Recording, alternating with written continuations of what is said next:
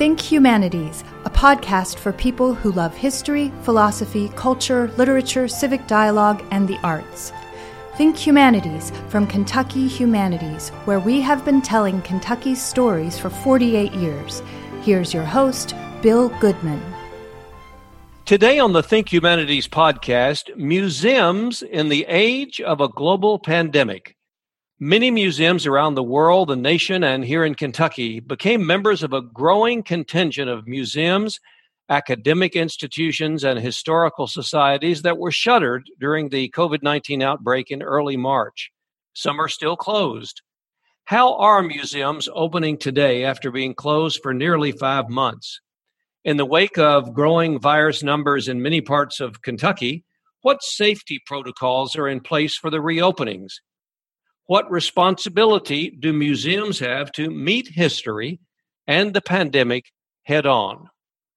Joining me for the discussion today are Andrew Treinen, President and CEO of the Frazier History Museum in Louisville, Frank Bennett, CEO of the National Quilt Museum in Paducah. He's also a museum consultant and a published author uh, titled uh, The Breathing Organization. I wish we had time to talk about that. I probably need a little bit of that and Lori Risch, the executive director of the Behringer Crawford Museum in Covington.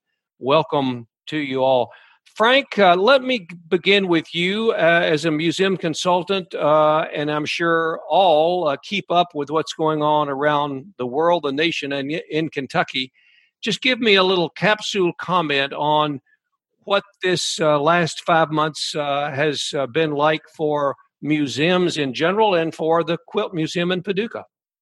Well, if you had told me back in January that I was going to spend two and a half months sitting in this building by myself with no visitors, I, I would have given you 100 to 1 odds that you had something wrong with you.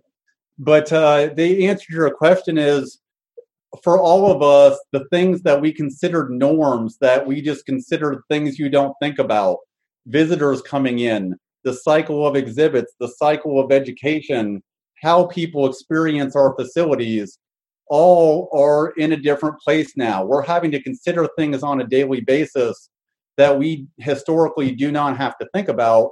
You mentioned also that I talked to a lot of other museums, and they're in all different places of thinking about staff issues, thinking about if they're going to have to shrink, thinking some of them have not reopened. Some of them are having discussions about can we reopen? But we're now dealing with significant life changing, mission changing things on a weekly basis, things we took for granted not long ago. And Andrew, uh, for you in uh, Kentucky's uh, largest uh, city, this is uh, particularly interesting uh, to me that we have not that Covington is anyway a, a small town, especially when you include the entire region. Frank representing a medium sized city, but Louisville being the largest city in the state. And right there in the middle of town. You've had some other difficulties you've had to deal with too. Tell us what it's been like at the Frazier. Well, um, like the great Muhammad Ali, we've proven we can take a punch this year. It has certainly been uh, a challenge, and, and COVID 19 was our first. We were off to a, a, really great start. We learned in March that we would have to um, shut down, and a week before we kind of made that determination, we re worked our staff. We kept everybody on board, but we um, convened a couple of committees, a communication committee and a content committee, because we knew we would have to deliver uh, our mission and our brand in a different way. So we started. to, we didn't announce that we were closing as a museum. We announced that we were opening a virtual product, and we started delivering it that that very same day.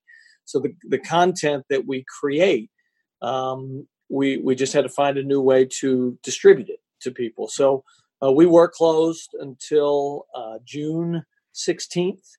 Um, but we used that downtime to um, expand our footprint and to try to reach more people and to fill a need in the community in nursing homes and families in school districts and teachers that needed content because they were stuck at home. Uh, we also kind of discovered that we were living in a historic moment right now, so we created something called the coronavirus capsule, uh, which allowed people to express themselves and send us real time poetry, visual art, music, uh, and that became a real popular uh, place on the website and will be a tangible uh, exhibit moving forward. And now we're dealing with some of the same social injustice issues that are relevant and timely, and, and we're doing some of the same things and creating programming and potential exhibits around those things. Laurie, uh, the Behringer Crawford uh, Museum in Covington uh, is in, by the way, if people have not seen it, it's a, a beautiful facility. Um, the uh, as I understand it, the home of the of the uh, former um, residents there. And uh, tell me how quickly you were able to assess the situation uh, in March or even maybe before then, and how quickly you were able to to turn and begin uh, new programs. I, you know, we're we're a small museum, and um, and with a limited number of staff we have four full-time people and and about eight seven part-time people and so with that we could um, change rather quickly now we were not expecting it at all i think i'm like frank you know if you could have told us in even in february even in early march that this was going to happen um, you know we had a we happened to have a board meeting the week before we actually closed down. And I remember our board members beginning to speak about closure. And I thought, is it really this serious? So it took us um, a little bit of time when we closed down, and we closed down March, I think, 13th, and we just reopened July 11th. And so we ended up, the first thing we did is we contacted our members and we started polling people what do you need from us? What can we do for you? We developed a teacher um, focus group, and our members alone just came back and said, Gosh, anything you can do virtually, what we had been doing in house, you know, can we turn it around and do that? So we ended up beefing up um, all of our people actually turned into fantastic learners themselves you know we had to teach ourselves you know the whole virtual aspect we had not really done any of that but i cannot describe how happy i am and proud i am of all of our staff that they became the creative people that i knew they are you know but you sometimes don't always get to show when you're doing your daily grind but uh, we created lots of new virtual programming. Uh, we created a new program, a history hour that happens every Wednesday night at 6 six thirty, and um, and so that has been tremendous. And we are reaching probably more people than if they would come to the museum. Our virtual uh, history hours are attracting upwards to 100 people easily, and our facility where we would host those lectures can't even hold that capacity. So we're we have worked in and tried to get with outside with our community to say what can we do? And and like andrew we also um, ask people to contribute to the local history and give us their stories of covid and everything else. And we're we're one of many in the whole greater cincinnati area um, that is doing it but we in particular like to focus and are focusing on northern kentucky um, Andrew, I know, has um, sh- uh, characters, Chautauqua performers. Uh, there are people that uh, he can or could have gone virtually with. Uh, you just mentioned that you've done some virtual programming too. Uh, Frank, I'm not uh, as familiar as maybe I should be, although the Quilt Museum is extraordinary for people who haven't visited. But I don't know when I, I've been there on several occasions. I don't remember a historical character. Uh, maybe you do have a docent or someone like that. Are you doing virtual programming in uh, in Paducah? We're doing a small bit, but not as much as the two other organizations in this discussion. The bigger thing that was relevant to us is that we're the uh, well, they call Paducah Quilt City USA, and we're the hub of the quilting community where we touch by social media, email, really by all of our programs, uh, Block of the Month, we touch literally millions of people who are artists in the fiber space all over the world. And so, what was important to us is to keep the mission going, which is keep creating content, even if it's just social media posts. that shows people that we're still doing the work, things are still moving. We may be closed to the public, but we're still active. And as far as what we're doing digitally at this point, it's all stuff related to uh, staying active, staying in a communication with folks. We just started a program which is an interactive quilting experience where one of our employees teaches how to do a thing and then people all over the world do that thing and they interact. At the end of the day, I like to tell people it's all about showing folks that the work goes on. It's just that your front doors happen to be closed. uh, Andrew, what uh, responsibility did um, you feel you had at the at, at the Frazier, or for uh, general uh, purposes, museums, uh, to capture, as you mentioned, the, the, the COVID moment, and also uh, as you referenced the social justice discussions that are going on in the issue, and certainly in Louisville, uh, in Lexington, and in smaller cities too. So, uh, again, did, did you feel like, or did you recognize, were you nimble enough to to turn on it uh, right away and begin to work on uh, the the COVID part of that question? Yeah, we were uh, working on it from very early on. We got a commitment from the chairman of our board, Mac Brown, that he he didn't want to um, let any staff go. So we were working with the people that we had. We knew they would be working in a different way immediately because they weren't going to be working in guest services. They weren't going to be doing performances. So um, we immediately started to try to provide that content in the virtual Frazier and then it, it came to us that we were doing that for the school district and we wanted to be at the front end of that as they were still trying to figure out virtual nti they call it non-traditional instruction. Um, we were providing some of that content and then we said let's in one of our brainstorming meetings which were happening every day via zoom um, which is a new way that we're all communicating um, we just started discussing you know that, people needed this outlet. They needed a place to express themselves. So we started with the school district, and then we were blown away at, at almost immediately at how many people needed to express in this way, and had submissions come in to the coronavirus capsule from all over the world. There was a, a, gentleman who is an illustrator for Sesame Street in, in New York City, created a Sesame Street character that saw our thing and and did this thing with Dr. Fauci. So hmm. it, it, we knew we were on to something and, and being relevant in um, current history, while at the same time having people that are capturing, um, you know, some of the phenomenons of COVID nineteen. It's not just what kids are feeling or adults are feeling. It's you know the governor Beshear phenomenon, and now we're in in this mask thing, the anti-maskers. There, there's all kinds of really interesting things. We partnered with the University of Louisville. Uh, they are going to preserve all these archives, so in hundred years, people can go in a room and study coronavirus uh, through the submissions that came into the Frazier. What were the teachers uh, in the Jefferson County Public School System and others too, I'm sure, what were they most interested in and how did you present that material to them?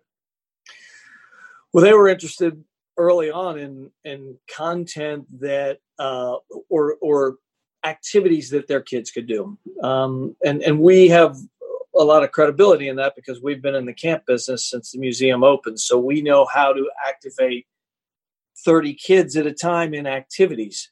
So we were providing that content to teachers and they were using them as class projects, which not only gave them a way to manage before the school district had a formal system, but it also gave us some great content because we were getting all those 30 submissions, some of them outstanding, some of them, uh, you know, average, but uh, it, it, it, it formed a great relationship. And when other businesses or institutions started reaching out to us and saying, we want to partner with you on this, you know, we knew that we had been uh, in a good place to pivot quickly and provide that content because other people then weren't competing with us. They wanted to partner with us. Lori, you said you also uh, heard from teachers or from the educational system. Tell me a little bit about uh, how that happened? Uh, did you reach out to them? Did they come to you? What uh, was that process?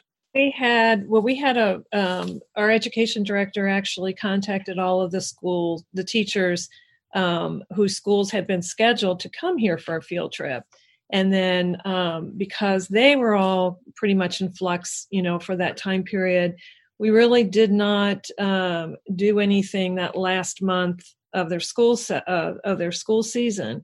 But um, we're working with them now to look ahead for the for what's going to happen this fall and into next spring. And um, i know she has met uh, personally with a couple of teachers. There's a new montessori school for example that's popping up in covington and um, they want to do you know every month do something with us and it'll either be if they can come on site they will. If not that's what we're working on virtual programs as well within the schools. So um, this is all we were not we have always been kind of a home base site or we could take things into the classroom but it was always done from a personal level so this is all new to us and we are learning every day you know what we can um, do. So we were able to purchase, um, and actually through the Humanities CARES Act, um, being able to purchase equipment that now we can actually do videos, we can do live videos.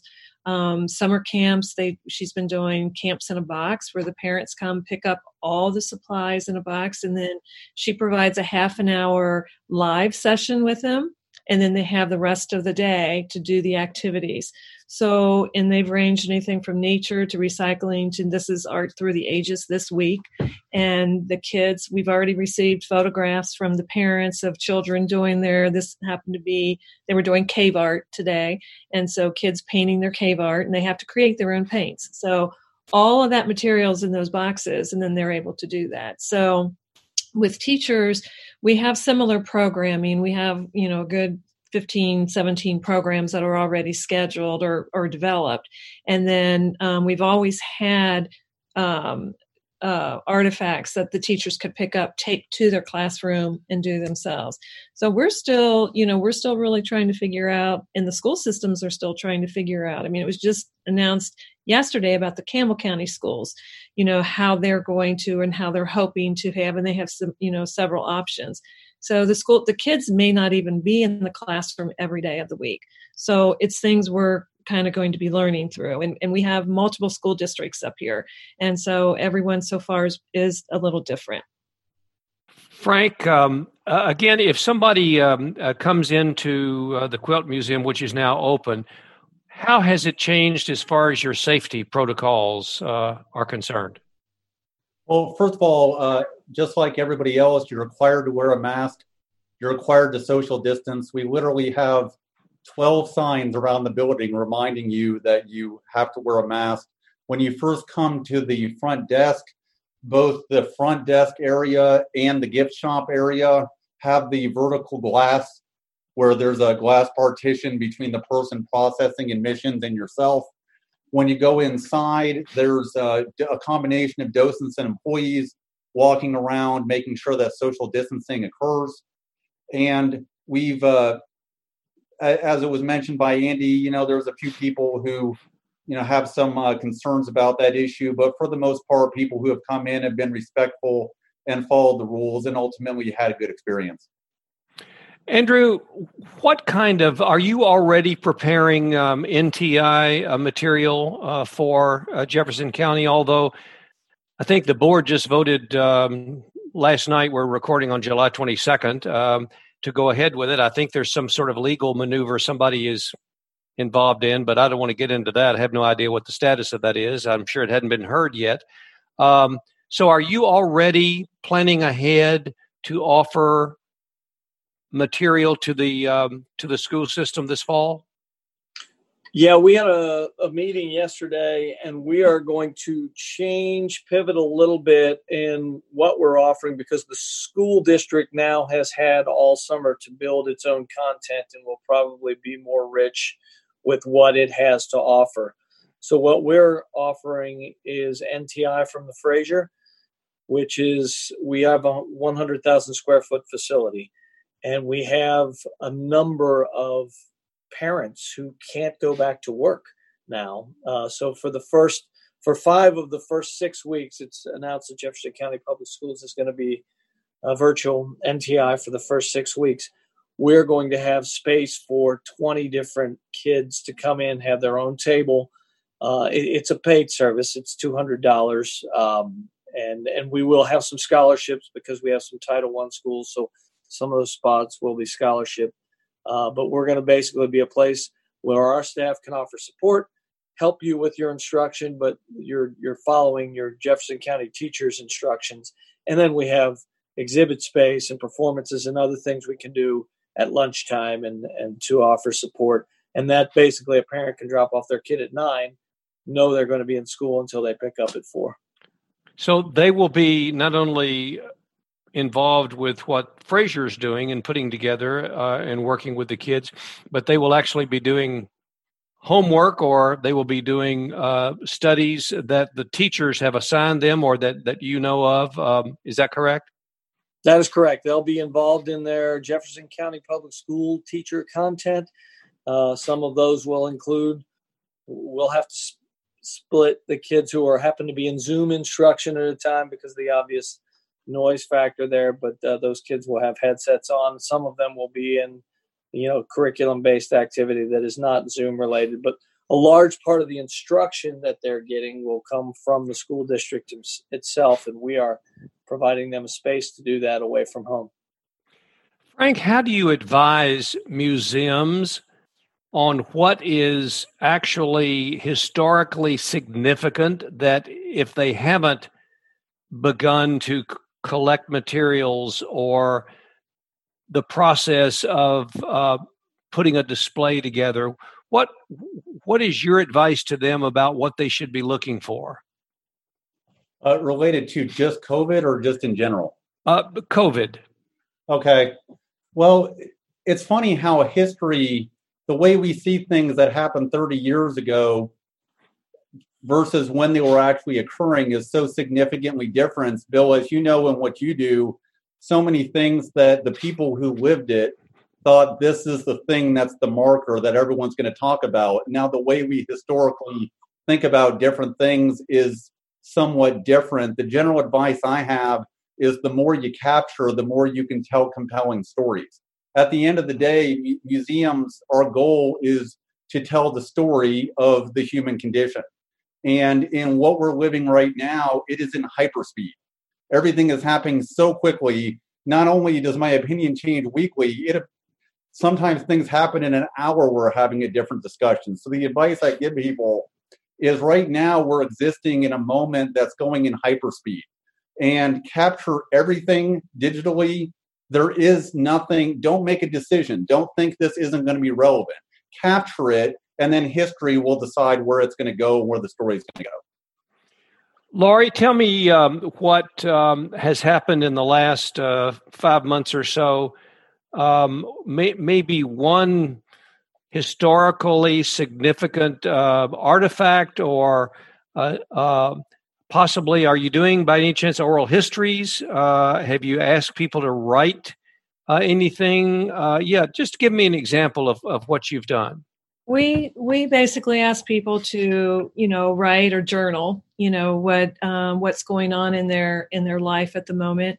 Um, we've uh, we've asked for photographs if anything how they want to capture you know the time right now. Um, we spend a lot of time actually it's very interesting working through our collections because um, being closed we can actually tear things out of our collection care facility and really go through and take a look. And and through that process, we did end up finding, you know, pieces of the past, you know, but being able to tie it into how is that relatable today, which then turned into types of programs or potential programming that can happen. Um, but we're we're doing music series, a concert series, and We've started that concert series virtually. Um, we have the last three that we're hoping to hold here on site with a minimum of 50 people.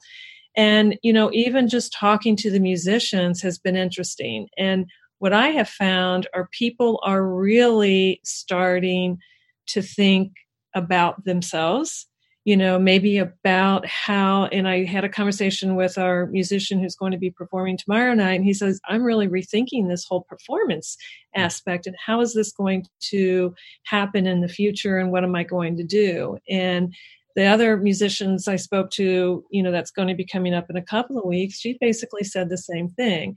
You know, how are we going to be able to continue, um, you know, providing this and very, very important cultural aspect, you know, to our community? So I think everybody's really kind of questioning and trying to figure out. And some people get it, some people are doing it, some people are like, Frank saying just immediately capturing things and writing things down. And then other people are really taking their time to kind of let it soak through and see what what does that really mean for them. Um, but I personally think that there's a lot of positive that comes out of you know um, this type, especially in this season right now that we're in. Um, you know, I do peop- I do think people really decide what's important in their life. And we're located in the beautiful Devou Park, and we've not seen anybody quit using the park. And we have a wonderful nature play area that's in our facility, and the kids have been continuing to come there. So I think that um, you know it's actually been an increased activity. So I think I think that whole aspect, and maybe kind of getting back to the outdoors and just really trying to figure out it. We've had great attendance since we've opened. Um, we had a wonderful exhibit that we had just opened when we had to close down on a bead exhibit, and it's reopened and people are still coming in. But in the meantime, we did a whole virtual tour of that bead exhibit so people could see it from our website. It's just been, like I said, I think the creativity level that has surfaced from everybody um, has been the positive side. Andy, let me ask you what what was uh, stands out in your mind uh, one example of uh, how impactful you think the Frazier has been, uh, maybe something that somebody's brought you or something that uh, they've written, or just an example of, uh, of, of how significant, although tragic, this period of, uh, of history has been for all of us. Well, we immediately decided we were going to collect all the responses we got from people um, that wrote into us after this. Part of it selfishly, right? Because we knew we were doing all this work that wasn't generating any revenue so we knew there would be a time where we were going to try to turn this into uh, grant money or um, you know expanding our family, expanding our membership, sponsorships, those things. So we captured all of those. And uh, to be honest, when I'm having a bad day, I'll go back and just kind of review those, and and people are absolutely glowing uh, and and referencing, you know, how wonderful this content is for them, for their family. Some that have come in from nursing homes when nursing homes, you know, they couldn't get visitors from anyone uh, in their families. They couldn't get their activity directors in there. Uh, and they had um, content delivered. So it, made me feel like we were onto something and, and we're having a positive impact and living in our uh, our mission to ignite the human spirit. Well, thank you uh, all for joining me this afternoon. I think all three of your museums were recipients of uh, the Kentucky Humanities CARES Act uh, through uh, not uh, Kentucky Humanities so much. We were the conduit for the congressional appropriation. We hope it helped, um, and uh, we know how important museums are across the the world, certainly across the Commonwealth of Kentucky. So. Uh, Andrew Treinen of the Frazier Museum in Louisville, and Lori Risch of the Behringer Crawford Museum in Covington, and Frank Bennett from the Paducah uh, worldwide famous quilt museum. Uh, thanks a lot for joining me on Think Humanities. Thank you. Thank you. Thank you. Think Humanities is a podcast from Kentucky Humanities, where we have been telling Kentucky's stories for 48 years. Think Humanities is available at kyhumanities.org, iTunes, and SoundCloud. Join us next week for a new episode of Think Humanities.